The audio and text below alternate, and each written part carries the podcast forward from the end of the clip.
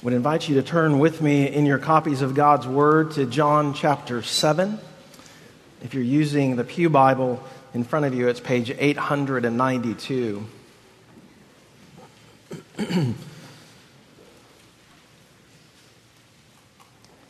John chapter 7, where we'll be looking at verses 1 through 31 together this morning.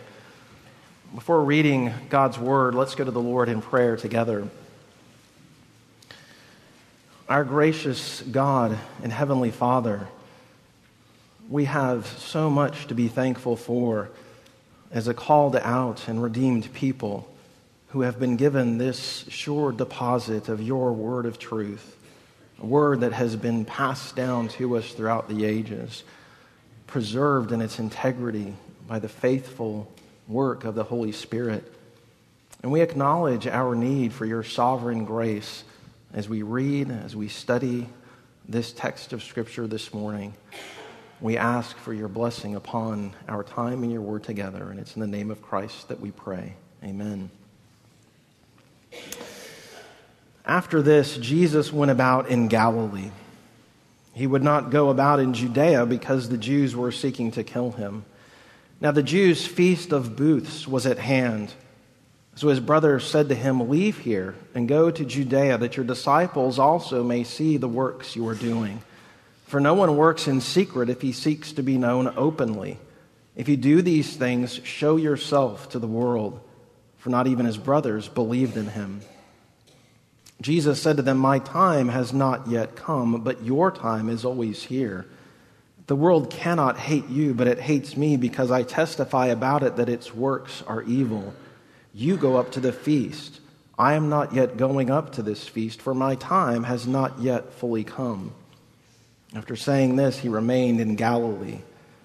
But after his brothers had gone up to the feast, then he also went up, not publicly, but in private. The Jews were looking for him at the feast and saying, Where is he? And there was much muttering about him among the people. While some said, He is a good man, others said, No, he is leading the people astray. Yet for fear of the Jews, no one spoke openly of him. About the middle of the feast, Jesus went up into the temple and began teaching.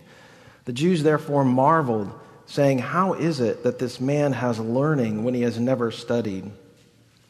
So Jesus answered them, My teaching is not mine, but his who sent me.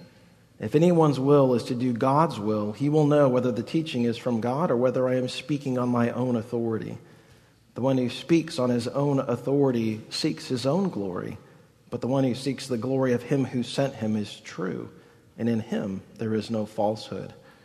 Has not Moses given you the law, yet none of you keeps the law? Why do you seek to kill me?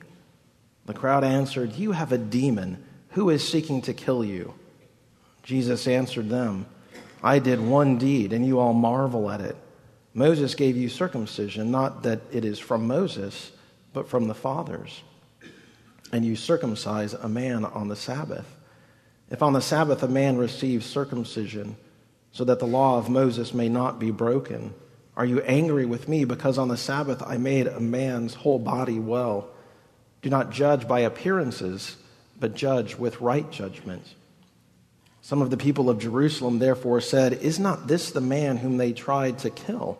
And here he is, speaking openly, and they say nothing to him. Can it be that the authorities really know that this is the Christ? But we know where this man comes from. And when the Christ appears, no one will know where he comes from. So Jesus proclaimed, as he taught in the temple, You know me, and you know where I come from. But I have not come of my own accord. He who sent me is true, and him you do not know. I know him, for I come from him, and he sent me. So they were seeking to arrest him, but no one laid a hand on him because his hour had not yet come. Yet many of the people believed in him. They said, When the Christ appears, he will do more signs than this man has done. This is the word of our Lord. I imagine that if you were to ask the average person what he or she believes about Jesus, the reply would probably be something along these lines He was a great man, filled with love and compassion. He told us not to judge one another. He was full of tolerance, and he told us to love others as we love ourselves. He was all about inspiring people to be the best that they could be. But even a cursory reading of John's gospel portrays a Jesus that is much different than this. In chapters 5 and 6 of John's gospel, the momentum of Jesus' public ministry has sort of been building with the healing of an invalid who had been in this condition for 38 years, to the amazing display of power as he feeds the crowd of 5,000 and heals those who have various needs. But then he begins teaching, saying things like, You must believe in me. I am the bread that has come down from heaven. Unless you eat the flesh of the Son of Man and drink his blood, you have no life in you. And these statements are surprising to the crowd. They're shocking, utterly offensive to those who hear them. And then we read at the end of John chapter 6 that the crowds that had flocked to Jesus, they all begin to leave. Even those who had numbered themselves among his disciples begin to leave. They can't handle these words any longer, they are too difficult for them. And yet, 12 remain. For as Peter says there at the end of John chapter 6, no one else has the words of eternal life. You are the Holy One of God. And so it's this polarizing nature of Jesus' words that draws true disciples to himself while driving away those who come to him with the wrong motives. So you see, while many might think that Jesus brings out the best in people, Sinclair Ferguson points out that Jesus actually had the habit of bringing out the worst in people. It's the claims that Jesus makes about his own identity that are polarizing and divisive. They create conflict that leads to opposition. He clearly does not say what people want to hear. And so the audiences become enraged, even wanting to kill him. But there's a reason for this conflict. It's not like Jesus is just going around seeking to pick a fight with whomever he can. There's a reason for the divisive, heart exposing, offensive words of Jesus. It's because he is calling people to genuine faith in himself. And we will not come to faith in him until we realize that by nature, we do not trust him. By nature, we are hardened against him. By nature, we are not drawn to his words and we do not find comfort in the things that he says. And so, as the worst within us is exposed by the words of Jesus, our presumption, our pride, our arrogance, our self righteousness, the belief in our own intellectual aptitude, as Jesus begins to expose those layers of unbelief within our heart, many begin to reel and pull away. But He is lovingly, tenderly showing us our need for faith, our need to trust in Him. No scalpel taken to rotten flesh will be pleasant at the time and would cause us to pull away. But without that painful work, the only result will be further destruction. No one will ever come to trust in Jesus as Savior until they see their need for a Savior, until they see their need for salvation. And it's the words of Jesus throughout John chapter 7 that reveal our need for salvation as they expose the unbelief within our own hearts. So, what is the context in which we find Jesus engaged in this heart revealing instruction, in this polarizing instruction? And that's our first point this morning. Jesus at the Feast of Tabernacles, Jesus at the Feast of Booths. Now, this Feast of Tabernacles, as it falls upon the Jewish calendar, is roughly six months after the Passover. It was back in John chapter 6 when Jesus fed the 5,000. That event was just before the Passover feast. And it was then that he launched into that bread of life discourse. And so in John's gospel, there is roughly a six month gap between the end of chapter 6 and the beginning of chapter 7. And although John doesn't record this for us, Jesus is actively ministering in the northern region of Israel in Galilee. And even ventures beyond the geographical boundaries of Israel into the Gentile lands to teach. We read the reason why Jesus has remained in the north. We read it here in verse 1 that the Jews were seeking to kill him. Now, this is not just John's editorial comment. Jesus is fully aware, fully aware of the intent of the crowd. Read in verse 19, Jesus says that they are seeking to kill him. But I think that begs the question why are they seeking to kill him? Well, back in chapter 5, Jesus healed a man, again, who had been an invalid for 38 years, telling him to take up his mat and walk. And the day of the week in which he performed that miraculous event was on the Sabbath day. And that infuriated the religious leaders to the point that they wanted to kill him. We read in John 5, verse 18, that they were seeking to kill him not only because he was breaking the Sabbath, but because he was making himself equal with God. And so the hatred that these religious leaders have toward Jesus is a hatred that just continues to build throughout John's gospel until they hand him over to be crucified. Now, the Feast of Tabernacles was one of, if not the most celebrated holiday among the children of Israel. It was a feast of thanksgiving that was held after the harvest season, a time in which they could look back on the Lord's faithfulness to provide for their daily needs. It was a time of remembrance as they also looked back upon the Lord's faithful care for their forefathers in the wilderness. In fact, the people would flock to Jerusalem and they would live for the entire week of the festival in makeshift booths reminding them of the way in which their ancestors had traveled in the wilderness all of those years, living as a pilgrim people in tents or in booths. There would be sacrifices of bulls each day during the festival, reminding the people of their need for atonement of sins. There was a ceremony in which the priest would take water from the pool of Siloam and walk into the courtyard of the temple pouring the water at the base of the altar, reminding the people of the Lord's provision of water from the rock. At night, in the inner courtyard of the temple, the majestic candelabras would be lit, illuminating that whole inner area, reminding them of the pillar of fire that guided their forefathers by night in the wilderness, a picture of the Lord's presence and his faithful guidance. It was truly a joyous occasion.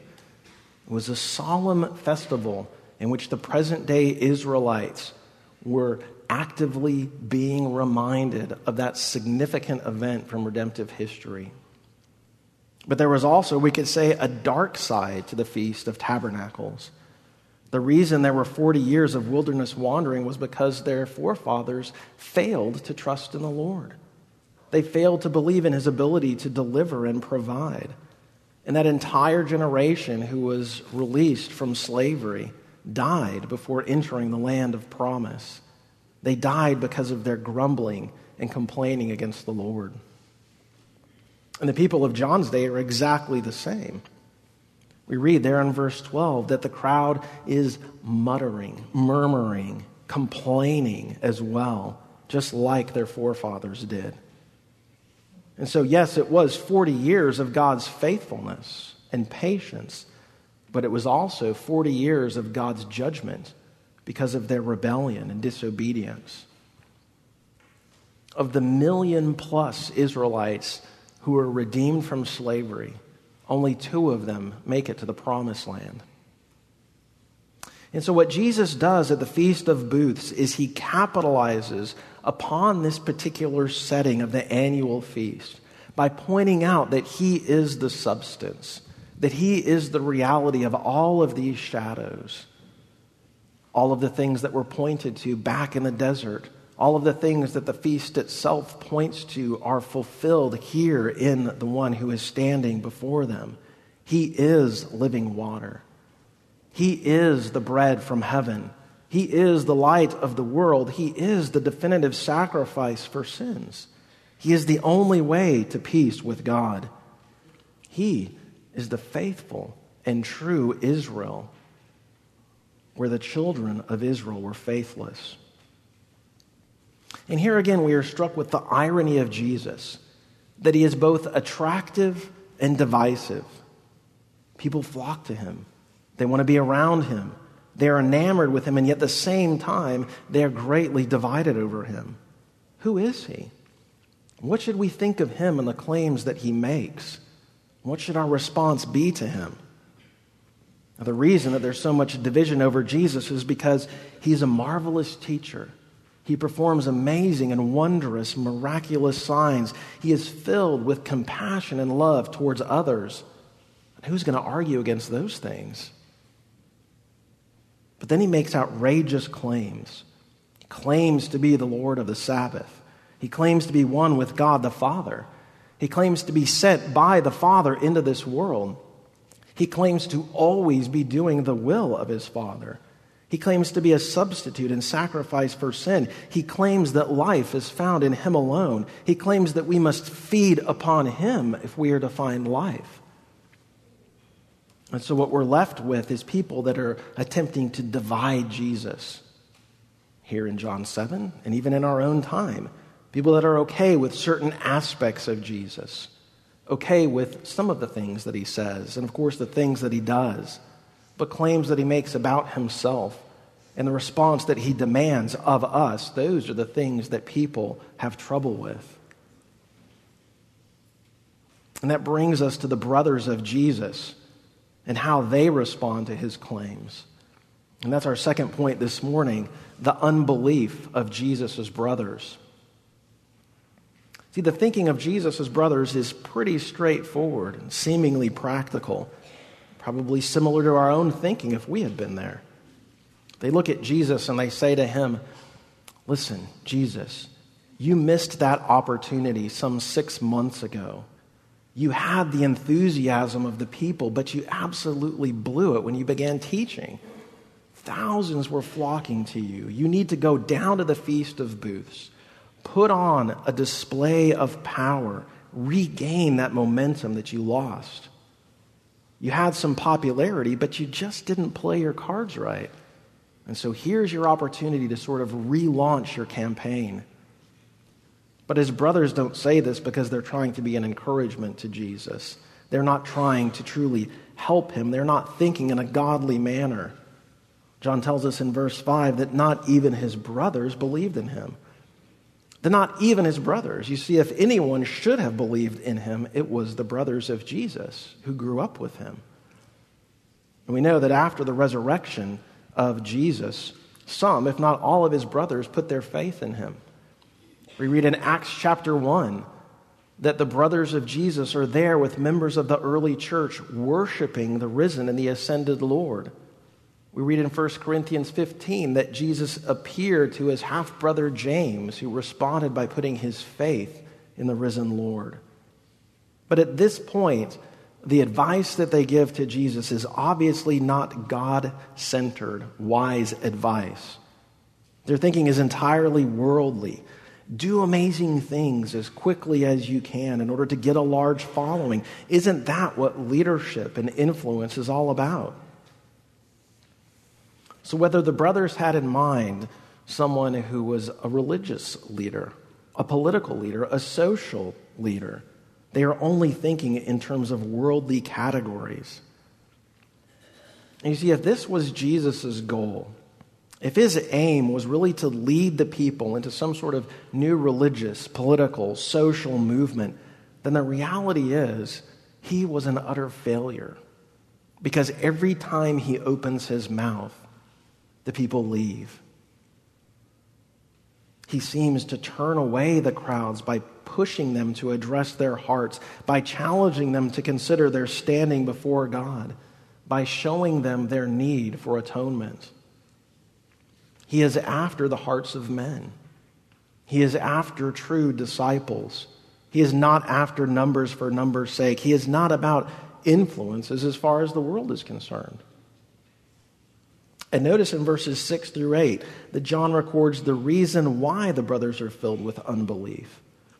Jesus says, My time has not yet come, but your time is always here. The world cannot hate you, but it hates me because I testify about it that its works are evil. You go up to the feast. I am not yet going, for my time has not yet fully come. Their thinking is entirely worldly and driven by their agenda. Jesus is driven by the will of his Father in heaven. Everything that he does is carefully planned and executed according to the eternal counsel of the Father. His brothers are living according to their timing, Jesus says. In other words, they are living according to their own will. And this is the fundamental difference between the Lord Jesus and the fallen human race. Jesus lives for the glory of God. Jesus lives for God's timing. Jesus lives his life consciously in the loving hands of his heavenly Father. The world lives for the self. The world lives for its own agenda and for its own purposes and for its own timing. And if the world doesn't hate you, then it could be that you are living with the world's priorities. It's later in John chapter 15, verse 18, that Jesus says, If the world hates you, know that it has hated me before it hated you. If you are of the world, the world would love you as its own, but because you are not of the world, but I chose you out of the world, therefore the world hates you. The world hates Jesus because he testifies to the evil of the world. The world does not want to hear the truth. It only wants to hear what it wants to hear. And the world will only grow in hatred toward the Christian who stands for truth because the world wants to believe that it's our own desires that shape and determine reality. Perhaps some of you saw this was, I think, just a number of months ago, an individual who went to a college campus in Washington State and in a spirit of tolerance which is ripe upon our college campuses, asked a number of students various questions about his own self identity. What if I choose to think of myself as a nine year old boy? He said. Well, if that's fine with you, then that's okay with me. What if I choose to think of myself as a woman? Well, who am I to say otherwise? If you want to think of yourself as a woman, I don't want to damage your fragile psyche, so go ahead and think of yourself as a woman. What if I want to think of myself as a six foot five woman? Oh, again, that's fine. What about a six foot five Chinese woman? And you, Christian, by believing that the man talking to you is a 5'10 white male, believing in something objective will only be ridiculed and despised. This is the world in which we live hatred toward those who might identify themselves with Jesus, hatred toward those who look to the authority of God's word and believe its truth. The unbelief expressed in the words of Jesus' brothers captures not only the sentiment of today, but perhaps it captures a level of unbelief within your own heart. Perhaps you look at your own circumstances in life and say to yourself, Jesus, I have a wonderful plan for you in my life. Here is what you ought to do. Jesus, I have some perfect suggestions on people around me that you could go ahead and change. Jesus, if you want people to trust in you, why not exercise an amazing display of power? Why not change the hearts of those who are in positions of power and influence so that they might be vocal for the gospel and turn things around in this world? How often we live from the point of view of human calculations. But this is not what Jesus is about. And his brothers are kept from belief because they are absorbed by the priorities of the world. They are welcomed by the world. They are indistinguishable from the world. They belong to the world. Again, Sinclair Ferguson says this is the hallmark of unbelief the unbeliever is absorbed in this world. There is no sense of the eternal. There is no sense of divine purposes. There is no sense of seeking God's glory. But the concern is only with how things will be for me in this world. And so Jesus does not capitulate to the suggestion of his brothers, but as he submits to the timing of his heavenly Father, we read that he goes to the feast at a later time and in a different manner, not in a public display of power, but privately in humble reliance upon his Father in heaven, according to the will, the timing, and the glory of God. Would that this be true more and more in our own lives. And then we see, thirdly, the unbelief of the crowds at the feast. And the crowd that has gathered here at the feast, they display their unbelief in different ways. We read in verse 12 that some in the crowds were saying that Jesus is a good man. Now, at first, this might seem like a proper confession, but it's insufficient because, as John says, it's muttered under their breath, it's whispered to one another out of fear of the religious leaders, out of fear for what might happen to them if they identify themselves too closely with Jesus. Jesus is good, but I don't want to say it too loud. But it's not sufficient, you see, to think of Jesus merely as a good man, as only a good man. And why is this not possible? Because he never claimed to be just a good person. He claimed to be God. He made himself equal with God. He made a number of I am statements throughout John's gospel. I am the bread of life. I am the good shepherd. I am the way, the truth, and the life. I am the resurrection and the life. Before Abraham was, I am. And in these I am statements, Jesus is bringing to mind Exodus chapter 3, in which the Lord God spoke to Moses from the unburning bush. Jesus takes these divine attributes upon himself, claiming self existence, claiming eternality. His claims to divinity were clear and frequent. It's amazing to me that someone can read John's gospel and come away saying, Where does Jesus claim to be God?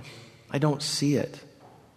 Well, every Jewish member of the audience who was there listening to what he said heard clearly his claim. This is why they wanted to kill him. A good person is not good if he claims to be God. He can be a good person if he claims to be God, and of course, if he is God incarnate. But to claim divinity and yet not be divine is the height of arrogance, and Jesus should then be dismissed as a wicked fool. But notice also in verse 12 that there are others in the crowd who have a different opinion of Jesus. He is leading people astray, he is a deceiver. What about this possibility? Is it possible that Jesus is a deceiver? Well, if he's a deceiver, there's only two ways, really, in which he could be deceiving the people either intentionally leading the people astray, knowing that he is deceiving them, but not really caring sort of like a Pied Piper of the ancient Near East, purposefully bringing confusion. But if he's purposefully confusing them, then what do we say about him? Well, again, he's a wicked person. Well, maybe he's not intentionally deceiving them. Maybe he's just confused about himself. Some of the people thought this in verse 20 You have a demon. You are deranged. You are deceived. You are deluded. Now, of all of the options today, this is probably the one that most people presume in our own time. Not that he was demon possessed necessarily, but that Jesus was self deluded. That he thought that he was God, but things went terribly wrong for him, and he was handed over and killed prematurely. He did a lot of good things. He loved a lot of people, but he was just confused over his own identity. But it doesn't work to think of Jesus as a deceiver or as a madman. Look at verses 25 and 26. They seek to kill him. He speaks openly, but no one says anything about him. And later we read in verses 45 and 46 that there are some officers that are sent to arrest Jesus, but as they listen to his words, they are amazed at his teaching. If Jesus is a madman, he is the most articulate, wise, godly madman who has ever lived. You have Jesus' disciples who follow him for three years and never find any fault with him, but instead see one who has fulfilled the law at every point, and then they are willing to die for him. You have people who are constantly coming into contact with him, even skeptical people who can't find anything wrong with his character or his teaching. You have people who criticize him from a distance, but then when they come and they spend time with him, they are utterly amazed at his words. There have been a lot of people throughout history who've made individual claims, outlandish claims about themselves, but their character fails to support those claims. We've been studying various major world religions in our senior high class on Sunday mornings. And what we've seen is that the founder of every major world religion has some sort of shady background embezzlement and self interest sedition and hatred towards authority, sexual sin and a polygamous lifestyle, oppression and a controlling nature, delusions of grandeur, and more. But you have none of this in Jesus. Instead, you have someone who exudes peace and compassion and love and care and concern, who teaches with authority, who is articulate and lucid you don't have someone who is intentionally seeking to deceive people, nor do you have someone who is just full of himself. You have someone who makes the lame walk and the blind see, who calms the wind and the waves, who loves those who are lost, and who calls the broken to himself. This is the Christ, the Son of the living God. And so it won't work to call Jesus merely a good man. It won't work to call him a deceiver or self deluded. But there's yet another option of those in the crowd, namely the religious leaders. There are those who have hidden anger toward Jesus, underlying rage and jealousy that flows from a heart of pride. Jesus goes to the temple and he begins to teach. And we read that the Jews marvel at what he says, but notice in verse 15 that there is this dismissive spirit toward his instruction. On the one hand, they can't help but acknowledge that Jesus teaches with authority, clarity, and power, but he doesn't meet their criteria for authority. And so you see what they do is they deflect the words that Jesus says, trying to find a problem with his background. You might be making some good points there, Jesus, but where are your credentials? Where are your published works? You need others from the world to affirm you and to put their seal of approval upon you, or I really don't have any reason to listen. And so they demean him because he does not meet up to their standards of intellectual ability. And of course, the same continues today you would believe in the words of a Jewish carpenter over someone who has studied philosophy, history, linguistics, ancient Near Eastern studies, biological sciences. Why don't you just turn on your brain and think for yourself?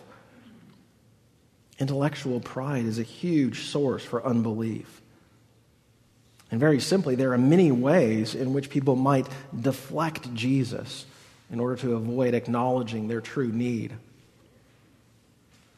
And so there's unbelief that comes from the crowds, unbelief that comes from Jesus' brothers, unbelief that comes from the religious leaders. But none of their arguments, none of their reasons for dismissing him hold any weight. And so, in the end, fourthly, we are left with one inescapable option that Jesus is who he says he is, that he is the Holy One of God. But you know that evidence enough is not sufficient to convince you of something. They saw the invalid walk as he carried his mat. They heard of the feeding of the 5,000 from credible sources. Perhaps some of those in the crowd here were recipients of that miraculous sign. The same objective facts were laid out before all of them, and yet their reactions are all over the map but they all have unbelief in common. And why? Why does it seem like the vast majority are filled with indifference and hatred toward Jesus? Why does it seem like the vast majority of those in the world around us are filled with unbelief and hatred toward Jesus? Well, it's because we love the darkness rather than the light, because our deeds are evil, because the world does not want to be told that it must repent of its pride and rest in the Savior.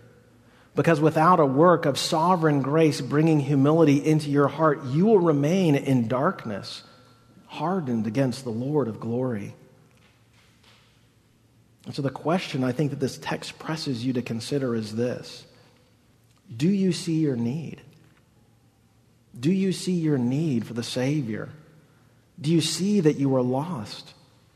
Do you see that left to yourself, you will only possess unbelief in all sorts of various forms? And so the text calls you to confess your unbelief, to trust in Him, to believe in His pardoning power, to rest in His transforming grace. In verse 17, Jesus says, If anyone chooses to do God's will, he will find out whether my teaching comes from God or whether I speak on my own. Well, how do we do God's will? What does it mean to do His will? Well, doing His will starts with believing in the one whom He has sent. It means living not according to the world's priorities, but living according to the timing of your Father in heaven, living for His glory. And the truth of Jesus cannot simply impact you theoretically. But the truth of Jesus must impact you personally and internally. Because if it's true that Jesus is who he says he is, the question is what difference should that make in your life? If he is God in flesh who laid down his life for your sins, if life is found in him alone, then the question that we should always be asking ourselves is how should that change my life? We read in verse 43 that there was division among the people over him. Division over what they should think of him, division over what they should do with him, division over how they should respond to him. And if you know your heart at all, you will freely acknowledge that there is continual division within your own life as you continue to wrestle with the claims of Jesus and what it means to follow him wholeheartedly. Most of us find it easy to respond to Jesus perhaps in a moderate manner. We give him little bits and pieces of our life where it's convenient, where it already fits with my own thinking and my own living. But he demands that we respond in life transforming faith, that we reorient our lives completely that we give him absolute allegiance and loyalty, that we love him with all of our heart, soul, mind, and strength to the point that the love that we have, even for our family, looks like hatred in comparison. But this is his call upon our life. Worship him, rest in him, delight in him. Give him your life. Seek his glory above all else. May the Lord be pleased to take the eternal truth of his word and inscribe it upon our hearts.